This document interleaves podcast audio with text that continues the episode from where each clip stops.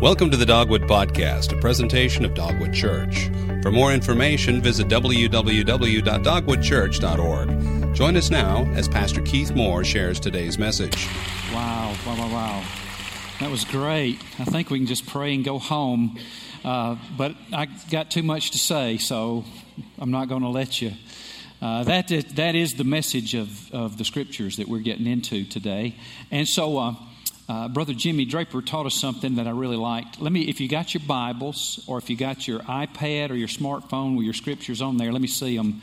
Let me see them. Let me see them. Yeah, bring them every week. Good, good, good. Because we'll we'll use them. We will use them.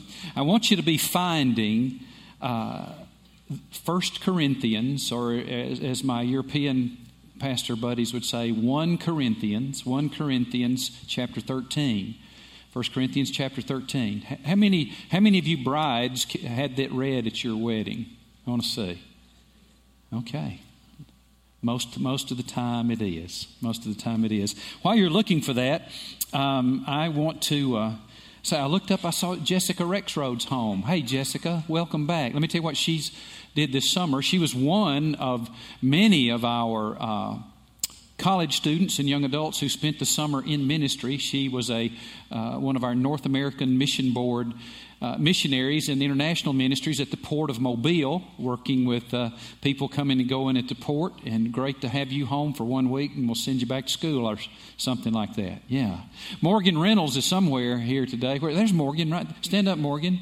Morgan um, is leaving this week to go to Clearview Baptist Church in Franklin, Tennessee, to serve a one year ministry internship in their student ministry uh, department, kind of a next step in God's call on her life. And um, we're going to pray for you in just a minute and wanted everybody uh, to uh, know. So, Brent, Angela, Wilson, camp season over. Well, you're even up sitting up straight. I mean, uh, yeah. These guys, I'll say all the WinShape camps crew uh, back. Heard it was a great summer. We enjoyed it here. Thousands of kids all across America and in Brazil participated in WinShape camps this summer, and we're thankful.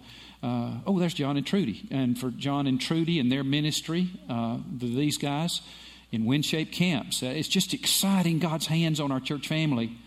To me, it's just using us everywhere. And uh, we're sending a crew out uh, this uh, this week. John and Jennifer Phillips. Where's John? There's look. Everybody, turn around and look back. The, wave your wave your hands, JP. You guys in the balcony. Sorry. John Phillips has served as the director of technical uh, ministries uh, as our church at our church for the last three years. He and Jennifer and their two precious girls. Uh, this has been their home for three years. Uh, God has given them an open door of ministry at one of our sister churches, the, a great church, Cross Church in Springdale, Arkansas. They actually are a multi campus congregation. Again, one of our sister churches, and, and very excited uh, for him. He's going with an increased responsibility. Um, uh, and, and, increased ministry opportunity for influence. But the most important thing, he, I, we're close friends with his mom and dad. The most important thing they told me is that John and Jennifer are bringing their grandchildren 10 hours closer to them than they have been. And uh, so that's a good thing to be back near family. But John, uh, Jennifer, we love you. We thank God for you. Uh, you can call on us uh, at any time, day or night, as long as God leaves us on the planet. And um, we're very thankful. We are uh, you can see and hear me this morning because of him. Uh, that's part of what he uh, oversees. So thanks, buddy. God bless you. God bless you. Yeah. Well, Al, my wife Allison was in the first uh, service. Some of you uh, haven't been around too terribly long will say, well, I don't know who your wife is. Well, it's probably on purpose. She's kind of a background person. Um, and uh, she wouldn't want to do what I do. And uh, but uh, wow, what a she what a great uh, servant she is in, in our church. Her her favorite people are much smaller than most of the people in the, in this room, and she serves uh, in our children's ministry. But we're celebrating 40 years of marriage today. How about that? Yeah, yeah. Wow. Good stuff. Well, pray with me. Lord, Lord we ask now that you would let our life be proof of your love. And if you don't do supernatural work of your Holy Spirit in our hearts and lives and bodies and minds and wills and emotions, we shall not live that way. We need your grace. And so may we be get such a clear picture of your gospel, of your love for us, demonstrated by your death on the cross for us while we were still sinful, rebellious people. Uh, that we are overwhelmed with that love. And it transforms us, motivates us, and enables us uh, to love you and love other people. Lord, we pray for Morgan as she travels this next year. May your spirit be on uh, her and use her mightily and grow her up. Uh, continue to grow her up into the dynamic young woman of God that you are calling her to be. Thank you for these that are home after a summer of intensive ministry. Bless them as they take a deep breath and get ready for the next run. And it's in Christ's name that we pray. Amen. Well, in 2004, Switchfoot released their, their big hit uh, Are You Who You Want to Be? And the, the opening line of the chorus of that song, which some of you were in here early enough to hear, uh, was uh, is this uh, This is your life. Are you who you want to be? Well, I wonder if you are. I wonder if you're the kind of person that you really want to be. Well, the Bible gives us God's portrait of, uh, of the kind of person that God actually intends and will make you to be. Uh, and I think it's the preferable life. I, I, actually think it's the life you've always wanted. You, you, may not have known it, but we're going to take the next nine weeks and unpack this, uh, this possibility for you and for me. The Bible calls these personal characteristics the fruit of the Spirit. Fruit of the Spirit. Uh, one fruit that has nine facets It's kind of like a beautiful diamond that you hold up that uh, has, has, different uh, sides and different facets, and you can, you can see the whole diamond, but each side gives you another glimpse of the beauty. Uh, this passage of Scripture describes the kind of personality uh, that God can, through Christ, create in you and me. We find it in Galatians chapter 2, verses 22 and 23. And yes, we're going to spend nine weeks on two verses. So here we go. But the fruit of the Spirit is love, joy, peace, patience, kindness, goodness, faithfulness, gentleness, self control. Against such things there is no law. Now, the life of love is the dominant characteristic of the fruit of the Spirit, a lifestyle of love. Uh, the walk of love, the life of love. The life in Christ is a life of love. In fact, in, in that same chapter, Galatians chapter 5, verse 14, the scriptures say this The entire law, now speaking of the law, it means all of God's moral and ethical standards in the scriptures, from Genesis to Revelation, all of God's expectations, morally, spiritually, ethically, for individuals, for families, for, for nations, for churches, it's all fulfilled all fulfilled in one statement. And here it is love your neighbor as yourself. Jesus said that the mark of love is the mark of a follower of Christ. And so uh, we're going to take a look at that this morning. Jesus himself is the great example of the kind of love we're talking about. In 1 Corinthians chapter 13, we find one of the most, um, one of the passages that's most often taken out of context when it's used. And that's good to use this at a wedding. Uh, but that's not its primary purpose in the scriptures. Even we who have been followers of Jesus for a long time are tempted because of the beauty of this passage, and it is beautiful writing. The beauty of this passage to take it as mere poetic language, just to be enjoyed. That is not the intent of this passage.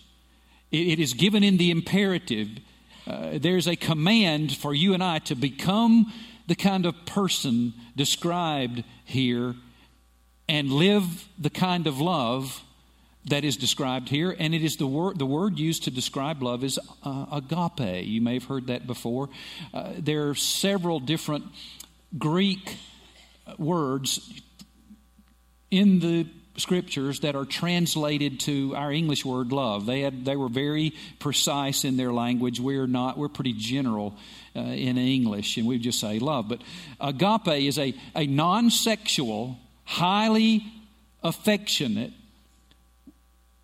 self-willing, self-sacrificing, self-giving love that never ends.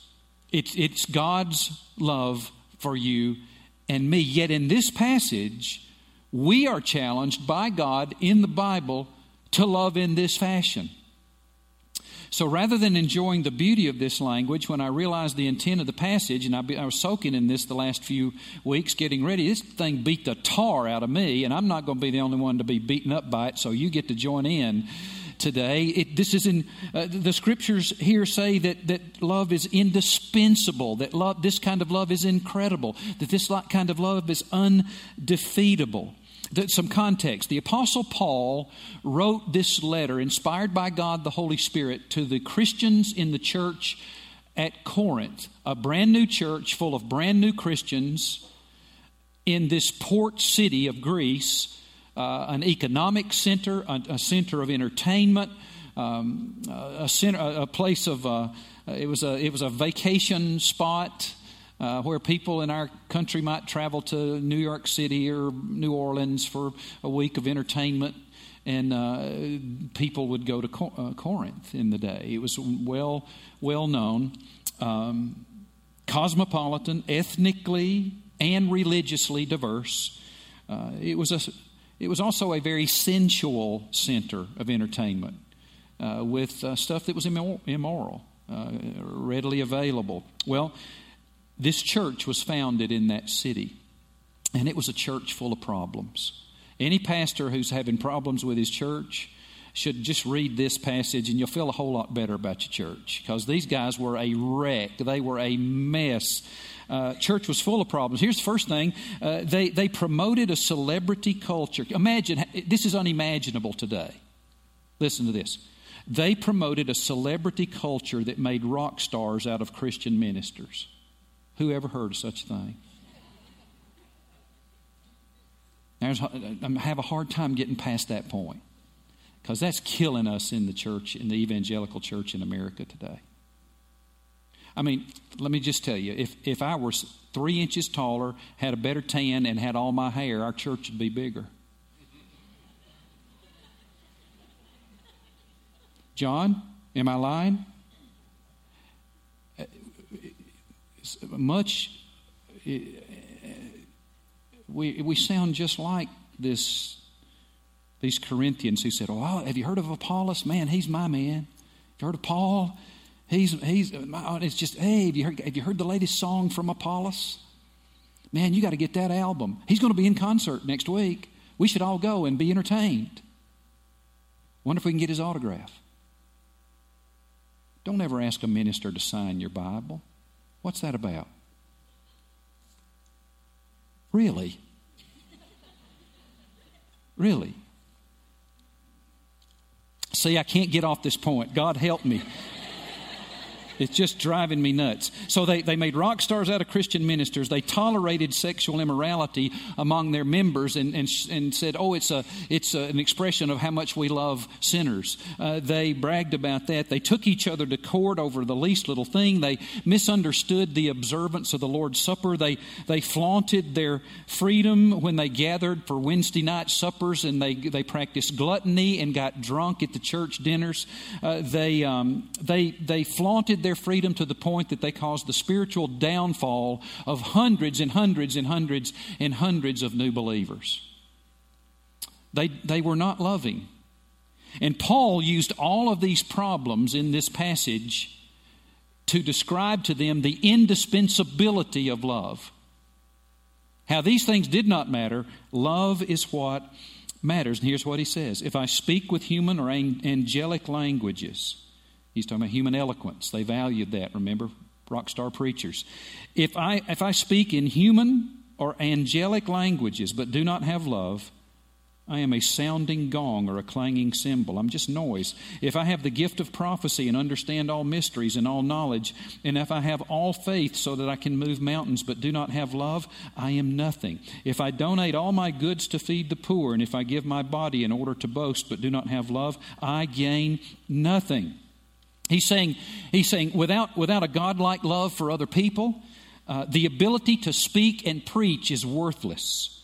Understanding all of the theological mysteries of Christianity in the scriptures is worthless. Knowing anything at all is worthless. Having faith that could work miracles is worthless. Uh, giving uh, to care for the poor is a waste of time. Giving up our very lives for the gospel is worthless. In fact, he says, if I don't love others and I don't love God, I am less than nothing. That I gain nothing, that phrase is a, is a phrase that, that speaks of less than nothing. It's what we would call I'm a zero with the rim kicked off. I'm a vacuum, worthless. I'm not even here.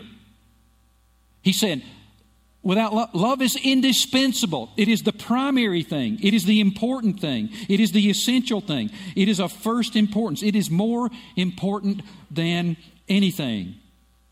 He also says it's more difficult than anything. And he goes on to describe it. He basically says love is incredible. God, this godlike love that we are commanded to evidence in our own lives. This is incredible. How could this possibly be? And so rather than defining it, he, he describes it, Miss Ruth, it's almost indefinable. And so he just he just gives every description that he possibly can of what this is like. And so uh, look at verse 4. He first of all he tells us two things that love is. Love is patient in verse 4. Now, this word does not mean that I am willing and able to wait a long time for something or someone. That's not what it means. It is a word that speaks of relationship, and it actually means the capacity to be hurt and not retaliate. Well, golly, how we doing? I mean, who lives up to that?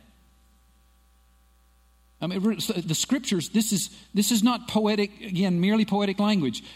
How you doing in this thing of when people hurt you, you, you, you endure it without retaliating? The ability to endure injury at the hands of another person without retaliating. And I, but I tend to give up on people and I tend to retaliate. This is incredible. He goes on in verse 4 and says that love is kind not just patient, but kind. Patience endures without retaliating, except with kindness. Instead of retaliating with harm, love responds to harm with benevolent actions of love. Love overcomes evil with good. This is incredible. Uh, and God continues painting the portrait by describing what love is not. He, says in verse 4 that love does not envy. Now, this is really the word jealous. In, in some of your translations, very good translations, it will say, love is not jealous. Love is not jealous. Now, he's defining it this way.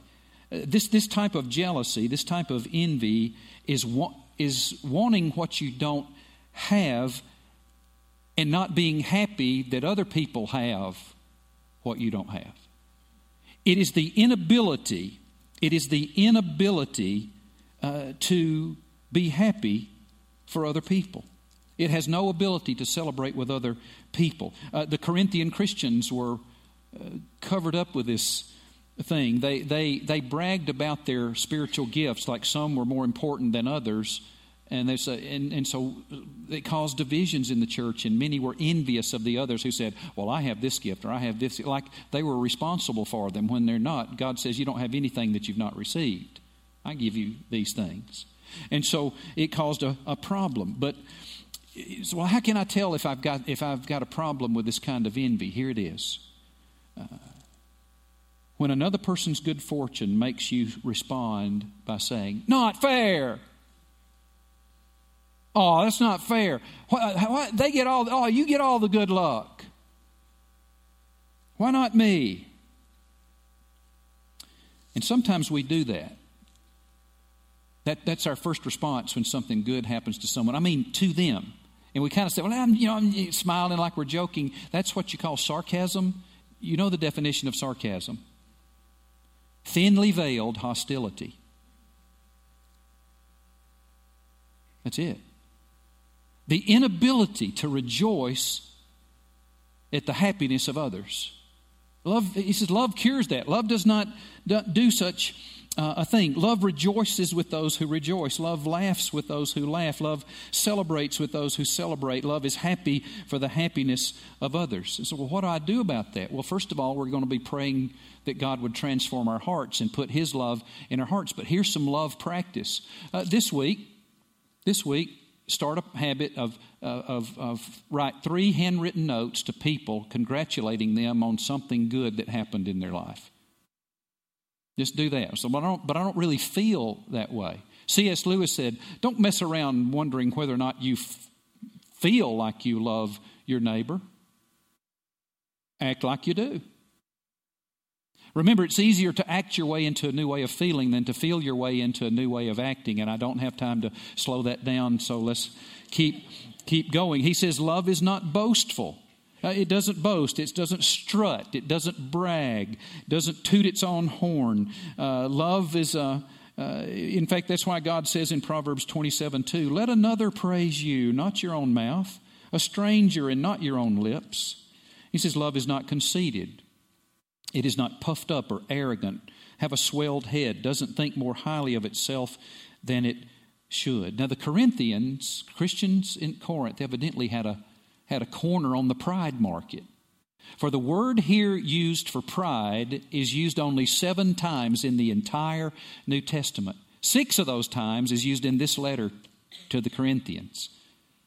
Uh, they had a problem with this kind of pride, but Romans chapter 12, verse 3 says this By the grace given to me, I tell everyone among you not to think of himself more highly than he should think. Well, our problem is that we're self important. Uh, we, it's not, my problem is not so much that I think more highly of myself than I ought to. I do that. I do that. Uh, you know, I, uh, but my problem is just that I think of as how much I think of myself. I don't mean in, in quality, but in quantity. I think about myself all the time. It's my, de- it's my default setting, I've realized. Humility is the opposite of this. And humility is not thinking less of yourself, it's thinking of yourself less. You know, I tend to think about myself all the time. I'll tell you how bad it got. I wrote this sentence down when I realized it. Even while writing this sermon about not thinking about myself, I thought of how good you're going to think of me as a result of writing these things in this sermon. In Jesus' name, I did that. I did it. I did it. Uh, God, deliver me from myself. That's why uh, our problem is self image. Oh, I got a bad self image. The problem is you're thinking too much about yourself. You're all blown up with pride. The problem is, you think it's the same thing. You're all thinking too much about yourself. There's freedom in self forgetfulness. That's why Jesus said, if you want to follow me, first thing out of his mouth was, deny yourself. God, help us. Love will do just that. He goes on in verse 5 to say that love does not act improperly. Now, the word here is rude. It, it, it's never okay to be rude as a believer. It, rudeness is not love.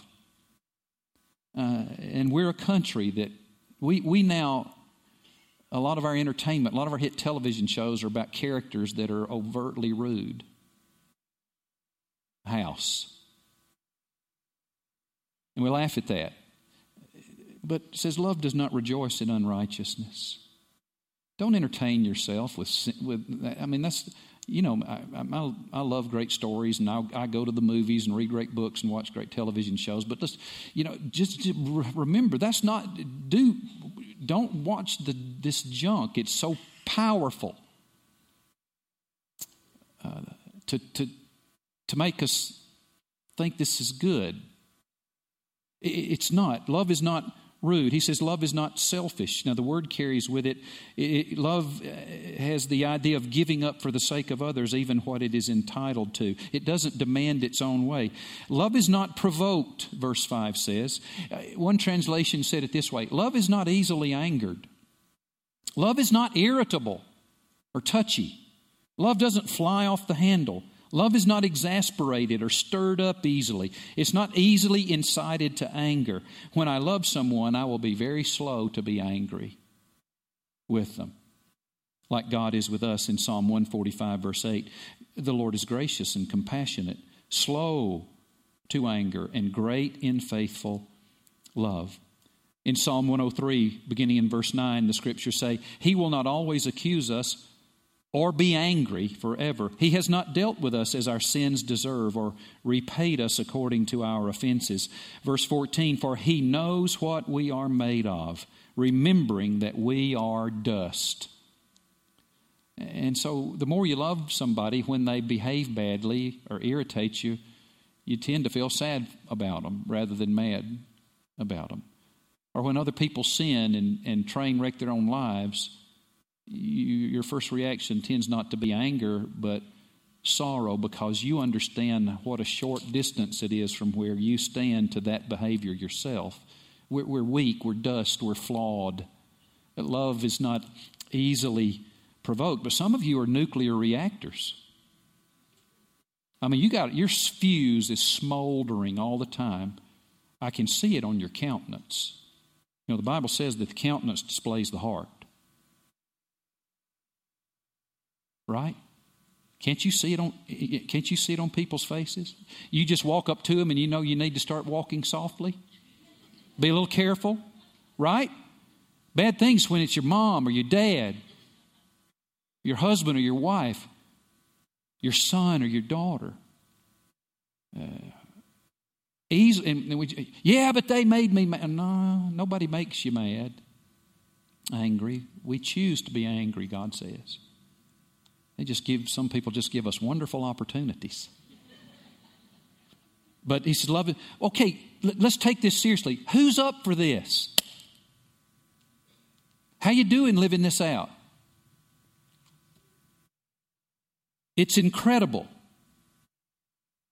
But, Pastor, what if a real injury has been done to me? I mean, real injury. Well, let's see what he says next. Oh, love does not keep a record of wrongs not resentful, doesn't keep score, doesn't calculate the wrong of others. You know, when we're easily offended, we're, it's very easy for us to give up on them immediately, put them on the blacklist, get angry with them. And you say, Well, I'm not angry with them, I'm just hurt. Yeah, that's the same thing. Uh, and, and, we, and then every time for the rest of our life, when their name is mentioned, we, we very subtly but powerfully express our disapproval. Hmm. Little, hmm. And then usually we go ahead and then and we rehearse this script of what they did. Oh, I've forgiven them, but you remember? You remember? Mm-mm. No record of wrongs. What is the opposite of this? The only cure for this is forgiveness. We are to forgive one another as, as God in Christ has forgiven us.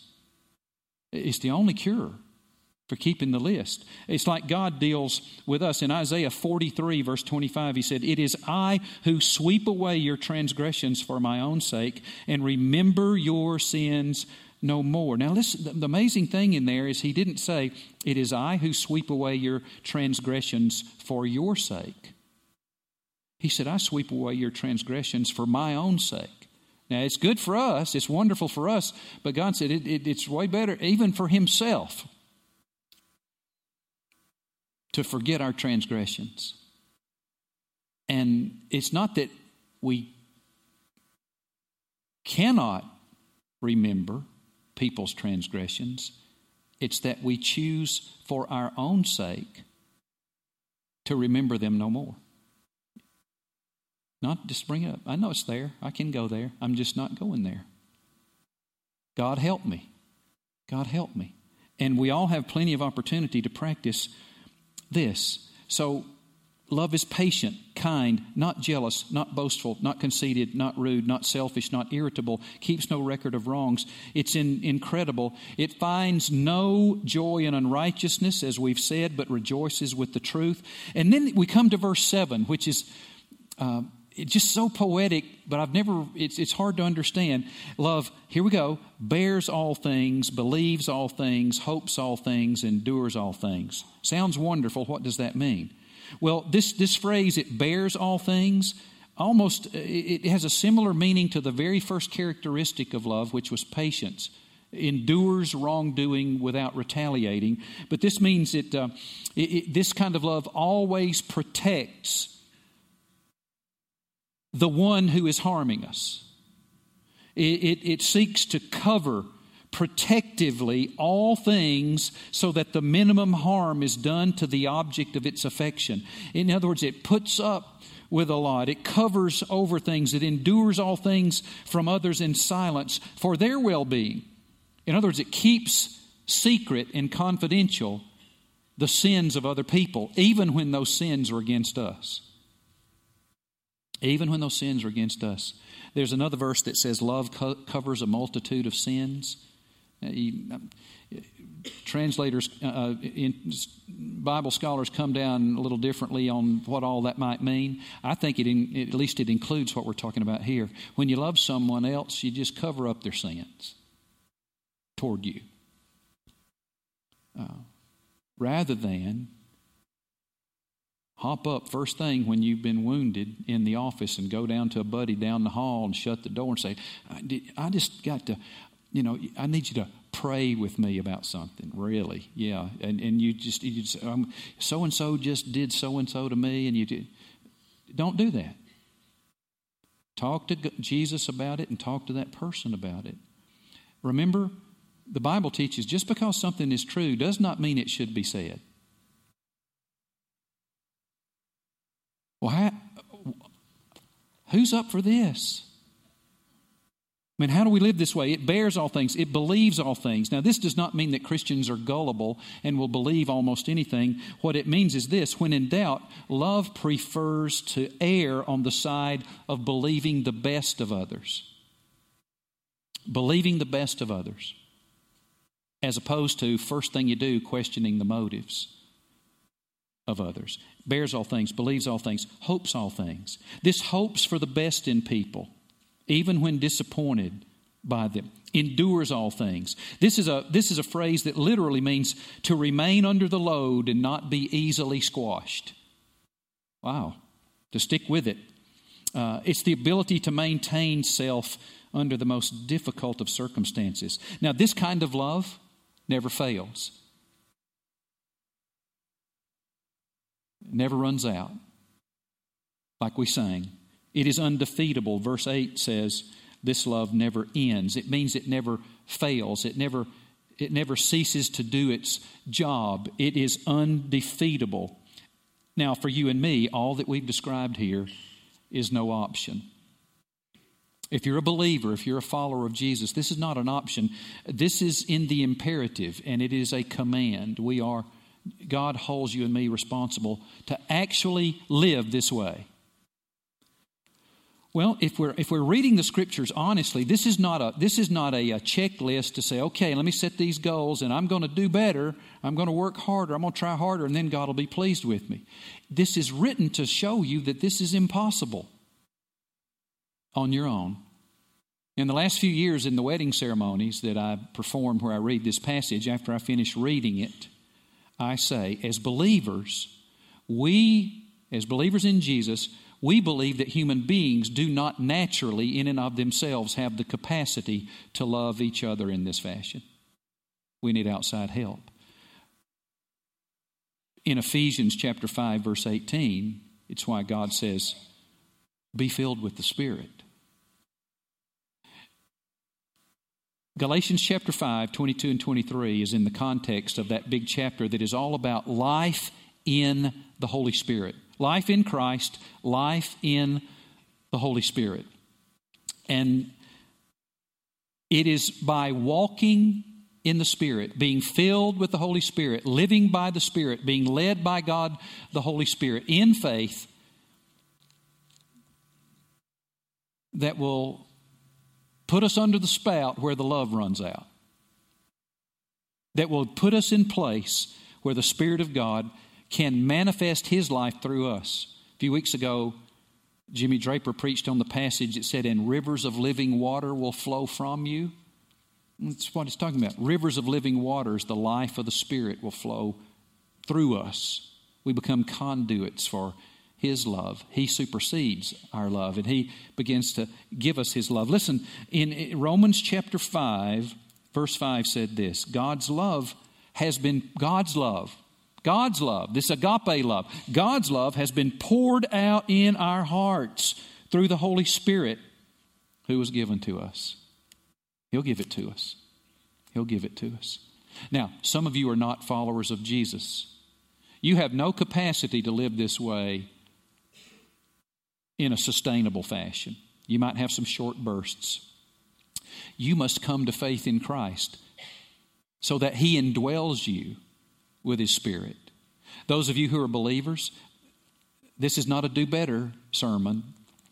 This is a gospel sermon that says this should drive us back to the gospel, to the love of God demonstrated to us through Christ and his death on the cross for us while we were still sinners, resurrection from the dead, making a way for us to be forgiven, reconciled to God, adopted as his children, given eternal life, given the presence of his Holy Spirit to, uh, uh, to empower us and lead us and guide us and teach us. It is, a, it is a love so overwhelming. We just sang about it. A love so overwhelming that when we fill ourselves and our minds every day with the, uh, uh with the gospel, we are amazed. This is amazing love. I mean, how can it be that my king would die for me? And that we're okay and that we can do nothing, even if we tried to run away, can separate us from the love of God that is in Christ Jesus. It motivates and transforms and enables us to love the way God wants us to love and live the way God wants us to live, become the kind of person that God intends us to be. So, we get there by praying. And we're going to do that now. I'm just going to ask you to turn the place where you're seated into your own private place of prayer. Our pastors and our staff and our elders who are here are going to have their take their places across the front in case you want someone to pray for you about any of these issues or any issues that are causing you anxiety or, or uh, con- concern. But do business with God. And I'm going to close our prayer time in just a couple of minutes. Let's pray.